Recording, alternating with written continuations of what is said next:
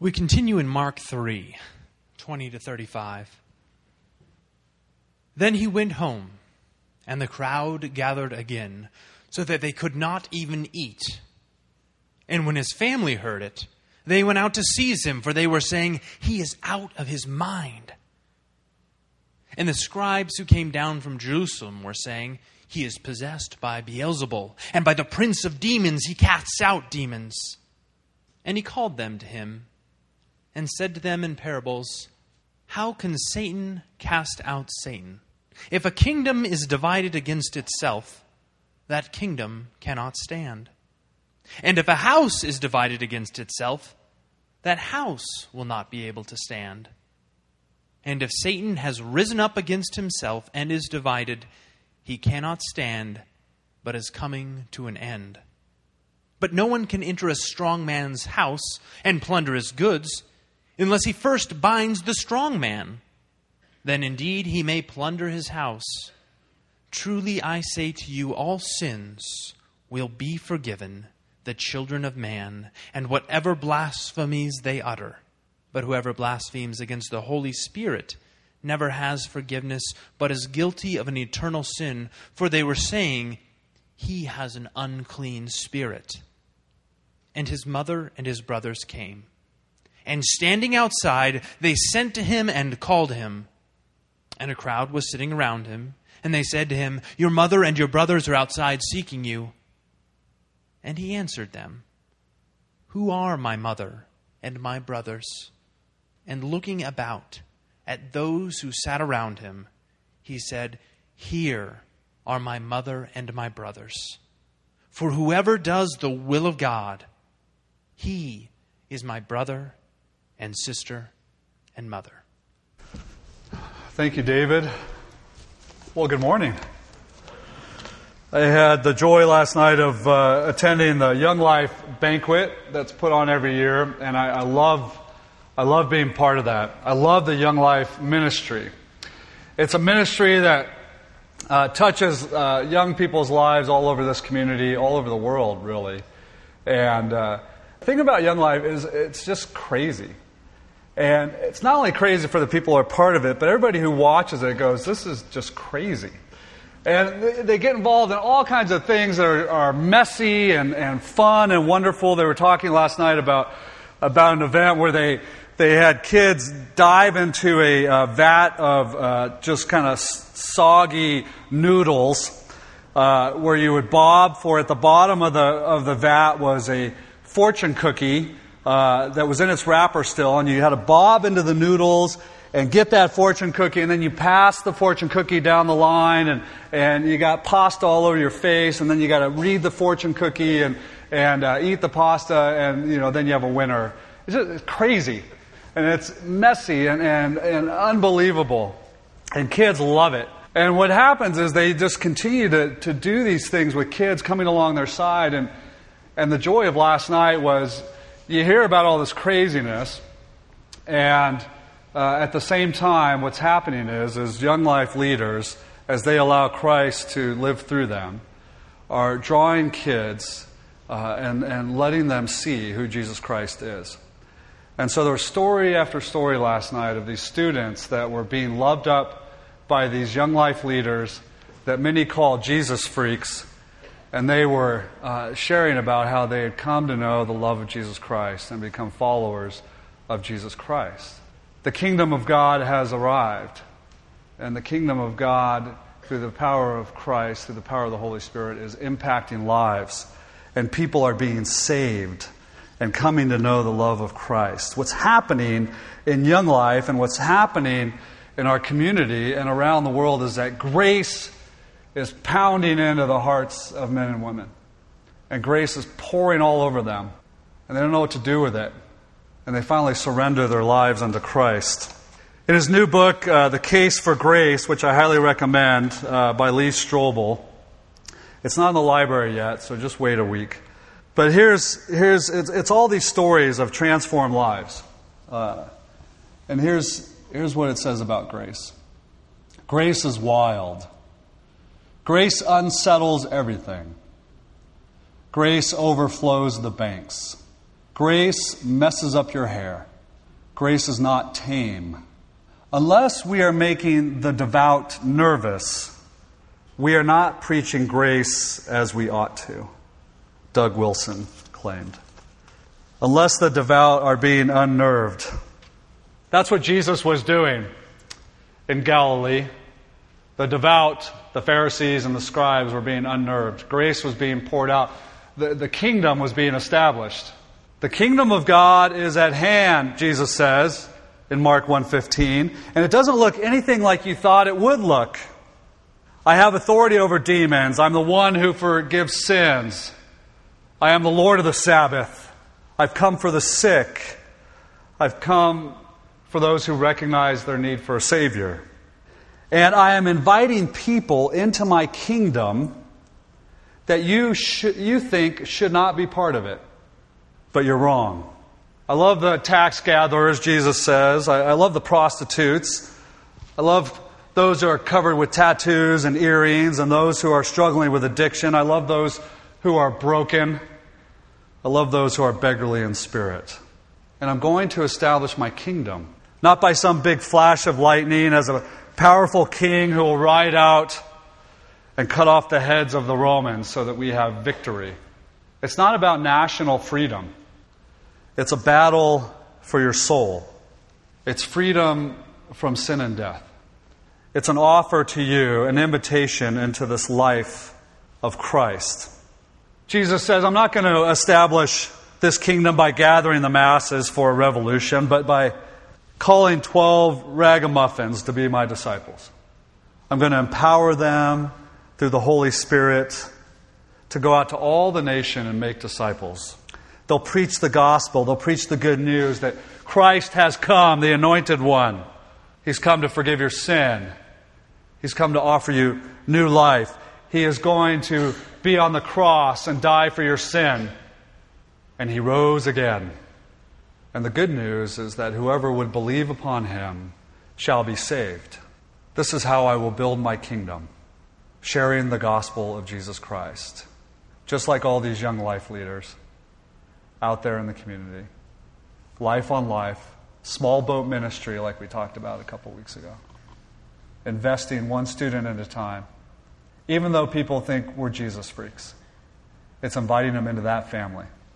And that's what Jesus is doing revealing the gospel, revealing who he is, and inviting people into his family. Let's pray. Father, I, I pray this morning for us. I pray that we don't miss the big picture, the big picture that grace abounds. Lord, this passage this morning has some verses that are troubling to us. Uh, they're hard to understand. Sometimes they leave us in fear. But I, I pray that we won't miss that you're inviting all of us into your family and that you've provided a way that we can be part of your family. And that your goal is that we would have life in you. So, Father, pour that out to your Spirit this morning. Touch our hearts in such a way that, that we know that you love us and that you want us to be part of your family. In your precious name, amen. Well, Jesus has been up all night praying. Luke 6 tells us that in the other Gospels. And he goes and prepares for uh, choosing the disciples. So he's talking to the Heavenly Father about the disciples. And he chooses the 12. And he invites them to join him to be part of his family, just like he invites you and me. And what happens in the middle of all that, the scribes and the Pharisees are hating everything that Jesus is doing. They hate everything that he's saying. Uh, it, it goes against everything that they hold as sacred. They start to realize that if these things are true about how Jesus is establishing the kingdom of God, in all honesty, they're out of a job. They're, they're the religious leaders who have set this way of the way religion should look like. Jesus is totally contrary to that. And so they're going to be out of a job real quick. Jesus is making claims that he is God by calling himself Lord of the Sabbath, by forgiving sins, and they want to kill him. Attack is coming from all angles. Part of the first attack we're going to see actually is from his family, which is really interesting. Jesus if you remember his, his rock star status at this time, he's got thousands and thousands who are following him. They want to touch him, they want to be healed physically by him. There's many who just want to know Jesus and meet him, know the person of Jesus. And so they're there following him. There's so much uh, around him, and there's so much pressing upon him that they are unable to eat, the scriptures say. They can't even grab a bite to get some nourishment. It's craziness. Can you, can you picture the scene? You've got all these demon possessed people. You know, in today's culture, we'd kind of call those the crazy people. They're just acting wild. There's crazy people all around. There's those who are, are incredibly sick.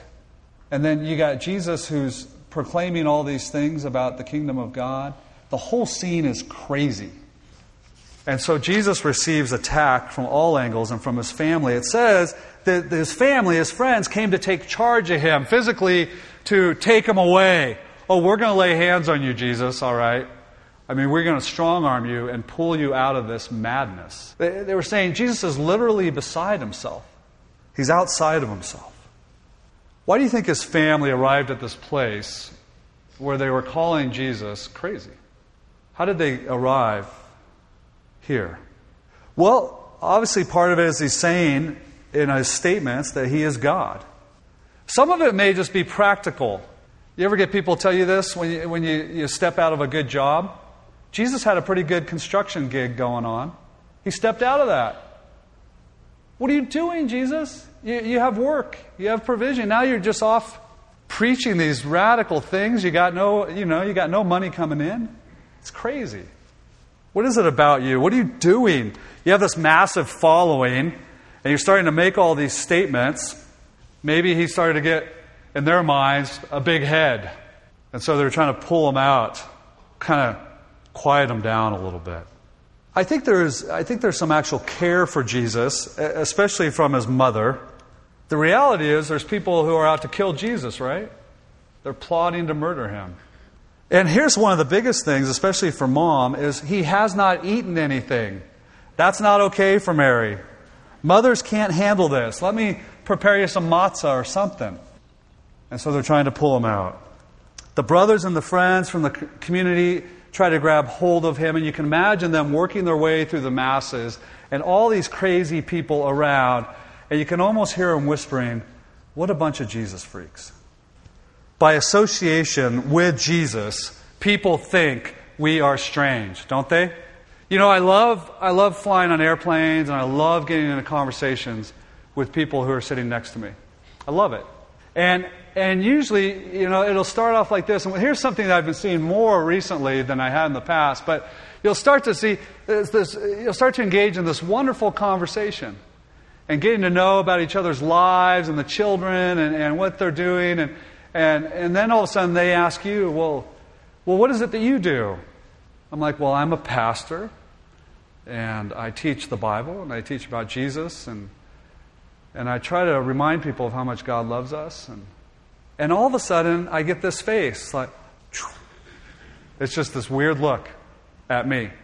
And then here's what's been kind of happening lately. Oh, you're a pastor? Oh, that's interesting. Let me get back to my book and then they start to read their book. Or, you know, more so, they put in their earbuds, and I'm shut out. I'm a little strange all of a sudden. What was it like for you when you received Jesus Christ as your Lord and Savior? I had one friend who told me that his dad said, Well, you'll get over it. Like it's some cold that you have. Some got stronger. Stay away from that cult.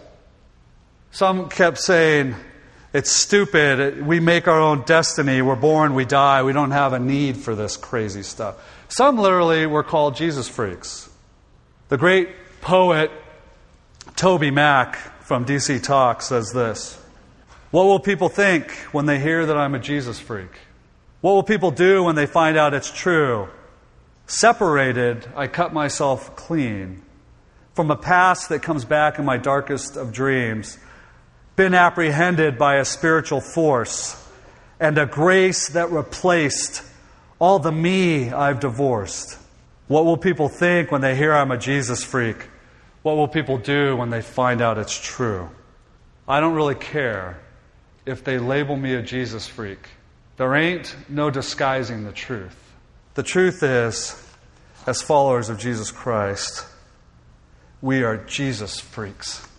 We are madly in love with Christ, and we're sold out for Him. Don't let people ever push you away from your following of Christ. Don't let people strip you of that identity in Him just because they're calling you names. D.L. Moody, the great Bible teacher, was said he was crazy. In Acts 26, Paul's called mad. Martin Luther was called crazy. John Wesley was called crazy. If serving Jesus is madness, then we need more sanctified insanity in our culture. Romans 1:16 I'm not ashamed of the gospel for it is the power of God for salvation to everyone who believes. I am not ashamed of the gospel because it is the power of God for salvation for everyone who believes. And if I need to be labeled as a Jesus freak about that, I will. And I'm going to share and I'm going to invite people to be part of this family of Jesus freaks. Because, like we learned last night, there's all these hungry students longing for life. And God came to offer them that and to invite them into his family. Josh McDowell says Jesus is either a liar, he's a lunatic, or he's Lord. And now we're going to see Jesus enter into an argument with the scribes. His family's called him a lunatic. The scribes say he's not only a lunatic, but he's a liar, a blasphemer. And so let's look at how this lying lunatic reveals that he is Lord. He enters into a debate with the reasoning ones, with the smart ones, the scribes. But he enters in as a college professor who holds several PhDs. Usually, lunatics have a hard time presenting a logical argument. But Jesus does so with incredible clarity. You're saying that I'm possessed by Beelzebul. You're saying that eh, I'm the one who's casting out these demons by the power of Satan. Well, that's foolishness. They're saying he's Lord of the underworld, basically Lord of the flies or Lord of the dung heap. He's the, the most powerful spirit that is in control over these demons. Basically, he's Satan. By the power of Satan, he is casting out the enemy, the demons. Man, that's a strong statement. Can you imagine Jesus at that moment? I mean, can you imagine personally? You're Satan, you're the devil. You're everything that's evil. They're saying that about Jesus. And Jesus responds with brilliant logic. How can Satan cast out Satan? You see, Satan's whole purpose is for destruction, the destruction of humanity. Satan's whole purpose is, is for the destruction of the kingdom of God. That's why he's around. He hates humanity, he hates God, and he will do anything he can to destroy it. Why would Satan cast out himself? He would never do anything to diminish his own army. That would just be stupid. It makes no sense. You see, a house divided will come to an end. It, it becomes civil war, is what he's saying. A house divided will come to an end. That not only is true of the camp of the enemy, dear saints, it's true of the house of God. That's why all throughout Scripture you have Jesus praying, Lord, I pray that they would know unity and experience unity like we do. Father, Son, Holy Spirit. I want them to understand that and live in that. Father, preserve the unity of the Spirit in this body of Christ. It's why in Proverbs 6 it says there, there are six things the Lord, that the Lord hates, seven that are detestable. You know what that detestable thing is? It's a, it's a brother or sister who causes division in the body of Christ, detestable unto God. And if you're a saint who is causing division in this body, you need to go to the cross and, and say, God, forgive me. I don't know why I'm drawn to destruction and division, but forgive me. I don't want to live this way anymore. And you need to ask forgiveness of the Lord, and you need to ask forgiveness of your brother or sister that you are causing division in this body of Christ. He hates it. The enemy won't do that to himself because he'll destroy his house. You see, the, the strong man has to be bound. In order for all this to happen, the strong man, Satan, has to be bound. So, if I'm, if I'm Satan, and I'm casting all these demons out. That's just not going to happen. In order for these to be cast out, the strong man has to be bound. But here's what's happening, right? Demons are being cast out, aren't they? They're cast out in the synagogue, they're cast out right here. Jesus is casting out demons all over the place. So here's the argument Hey guys, scribes who are calling me Satan, you're seeing very clearly that, that the demons are being cast out, but it's not by the authority of Satan, by Beelzebul. It's by another authority. And basically, what he's saying, it's by the power of God. You see, the strong man has been bound. That's the only way you get to have authority and, and destroy that enemy. The strong man has been bound. The strong man has been bound right here, presently, scribes in your presence. And I think it's a foreshadowing of the cross. On the cross and in Christ's resurrection, Satan has been bound. And it's a, it's a further prophecy to Revelation where the enemy has been bound and destroyed and thrown in the lake of fire. You see, Christ has victory over Satan. That's good news.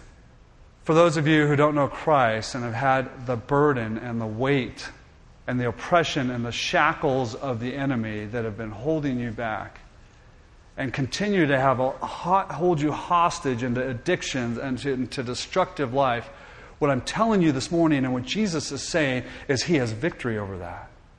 And He will free you from the shackles of Satan and of sin. He will free you from that, and He will give you new life.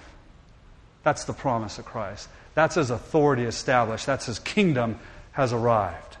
Don't stay bound, shackled to your sin and the enemy who's continually to being oppressive upon you. Christ has victory over that. That's the good news of Jesus Christ. The cross and his love and his blood have covered that and broken those chains. Join this family of Jesus freaks and experience freedom at last. Jesus came to deal with the flesh. He came to deal with the devil. He came to deal with our sin. Look what Jesus says about sin in verse 28. Truly I say to you, all sins will be forgiven the child of man, and whatever blasphemies they utter. Now, if you have a pen and if you have your Bible, I want you to underline all. All sins will be forgiven you. This is Jesus saying this. This is God of the universe who spoke forth everything. All sins will be forgiven you. All.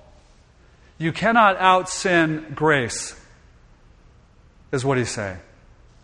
All sins will be forgiven you. You think there's something that you've done that will keep you away from Jesus? He's saying the cross will take care of all that. And as we know, the cross has taken care of all of that. You cannot out sin grace. If we confess our sins, He is faithful and just to forgive us our sins and to cleanse us from all unrighteousness. And you who were dead, Colossians says, in your trespasses, God made you alive together with Him, having forgiven us all of our trespasses, all of our sins, by canceling the record of debt that stood against us with all of its legal demands. This he set aside, he nailed it to the cross. He disarmed the rulers and the authorities. Satan, you're nothing. You have no authority anymore. And he put them to shame, triumphing over them.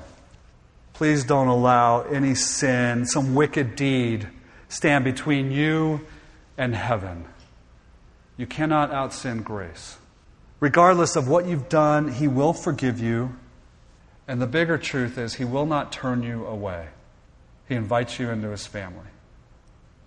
Will you join this family? Even though we look crazy sometimes, but we're a family that lives in the freedom of Christ. All sins and all blasphemies, these speakings against God, speaking the name of God. You know, I was thinking about Paul. He forgives all sins, all blasphemies, those things that we utter against Jesus or God. You don't think that Paul said a bunch of stuff about Jesus when he was Saul? I mean, think about it. He's, he, he's on the, the hunt for Christians so he can murder them. You don't think that Paul said a bunch of stuff about Jesus that we can't really repeat in this room? And then Jesus got a hold of him on the road to Damascus and he ripped open his heart and he poured out his grace upon him. And Paul was never the same. I don't want you to miss the grace in the middle of this passage, okay? Because now we're going to get to a hard verse. But the big picture is grace abounds. The big picture is that Jesus is inviting you to join his family. The other story is that we get to make the choice if we're going to join that family. And he deals with that. He deals with that in this passage. All sins, all blasphemies, but, verse 29, whoever blasphemes against the Holy Spirit never has forgiveness, but is guilty of an eternal sin. For they were saying he has an unclean spirit. So, this is the unforgivable sin, the sin that is blasphemy against the Holy Spirit. Well, what, what is blasphemy? I think that's the first thing we need to ask. It's to speak reproachfully, to rail at, to revile, to speak against, or to speak evil of against. And it seems in this context, here come the scribes, and they are saying, You are Satan. You're casting out the demons with the spirit of Satan, Beelzebul. And so it looks like blasphemy of the Spirit is attributing the works of Jesus to Satan in this context, right? As we read it. It looks like blasphemy of the Spirit is attributing the works of Jesus to Satan. And you know what? I think part of that is, is true. But I don't think that's the whole picture. Part of it's true because I think it reveals some of the heart of these scribes, their view of Jesus, their attitude towards him. But as they attributed the works of Jesus to Satan, does that mean that that is the unforgivable sin? Does Jesus say to these scribes, Scribes, because you just said that, you are going to hell. You are unforgiven. Does he say that? He doesn't. So I don't think it's just uttering these words or, or, or coming to this place of going, this is, this is the work of Satan, Jesus. Because he, he doesn't say to those scribes right there, well, you're done. You just uttered those words, you're finished. Straight to the pit. He doesn't speak that. But he gives them a strong warning of blasphemy of the Holy Spirit. So, blasphemy, speaking against, reviling the Holy Spirit. Well, what was the ministry of the Holy Spirit? The Holy Spirit would convict the world of sin and of righteousness and of judgment, John 16. But the bigger ministry of the Holy Spirit, John 15 speaks of, the, the ministry of the Holy Spirit, He will testify about me. He will testify about Jesus. That's the ministry of the Holy Spirit. All the work of the Holy Spirit is designed to exalt, to declare, to define the work of Jesus. So to reject the work of the Holy Spirit, to blaspheme the Holy Spirit, is to reject the Spirit's witness of Jesus Christ. It's to reject the witness of the Spirit about Jesus Christ. And so he gives us powerful sobering warning to the scribes and to us. Scribes, you're very close to a place in which your continued rejection of Jesus, which continues to harden your heart, you're becoming so dark that you're even attributing the works of God to the enemy. Your heart is becoming so closed that you'll never receive the testimony of the Holy Spirit if you keep going down this path. It's a sobering warning. It's saying, it's not just getting angry with God, but a continual rejection that ultimately leads to a final rejection that says, I refuse, I refuse, I refuse to believe in the testimony of the Holy Spirit. That is blasphemy of the Holy Spirit. And it means I will not receive salvation from Jesus Christ. And that choice breaks God's heart. But he is a holy God, and he has said through his Son, No man comes unto the Father but by me. There is no other name by which man shall be saved. But it breaks his heart because his heart desires that all people would be saved and come to a knowledge of truth. and come into the family of God. Well, sometimes we live in fear of this verse, don't we? And I want you to hear me very clearly. I don't think this verse is talking about people who are followers of Jesus Christ. Okay? I don't believe this verse is speaking to those of you who have accepted Jesus Christ as your Lord and Savior. I believe it's those who continue to reject the truth about who Jesus is. And it's Jesus' strong warning. Why? Because he longs, even for the scribes and the Pharisees who are his enemies, he longs for them to come into relationship and even them to enter this family of Jesus freaks. So I don't want you to continue to live in fear. Have I committed this sin?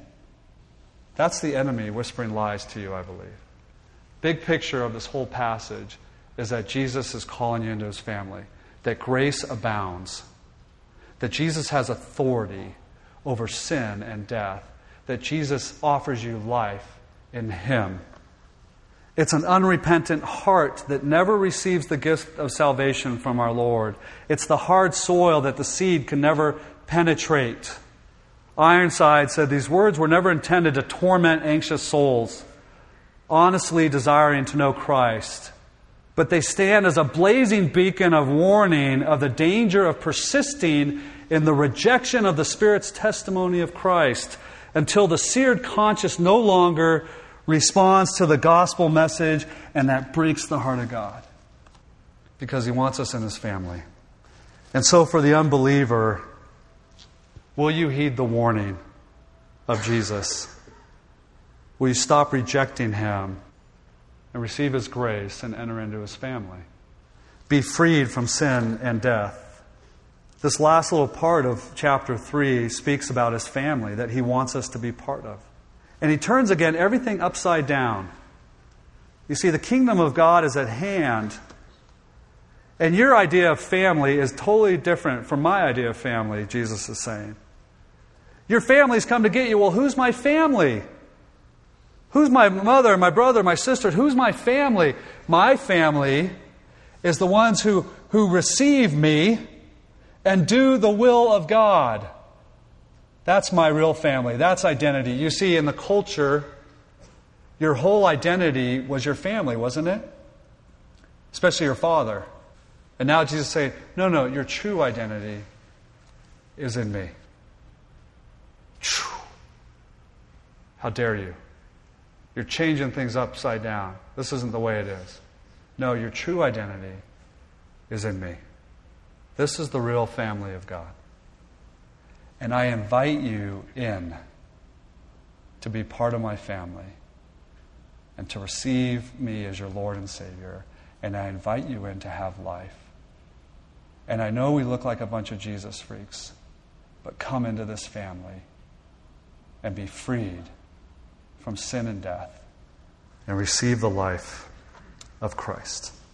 Let's pray. Father, I just thank you for your grace that abounds.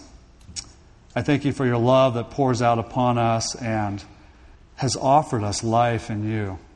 Father, forgive us for kicking against you, for rejecting you, for turning away from you. And I pray for those in this room this morning that do not know you as their personal Lord and Savior. I pray this morning, Father, through the power of your Holy Spirit, would you open their hearts to your love? And if you're in that place where you don't know Jesus, just say, Yes, I believe. Forgive me for my sin. I want to be part of your family. Lord Jesus, I want to live for you. Thank you, Jesus, for washing my sin from me for forgiving me the mess of my life and for accepting me, a broken beggar. I receive you, Jesus. I say yes to you. Amen.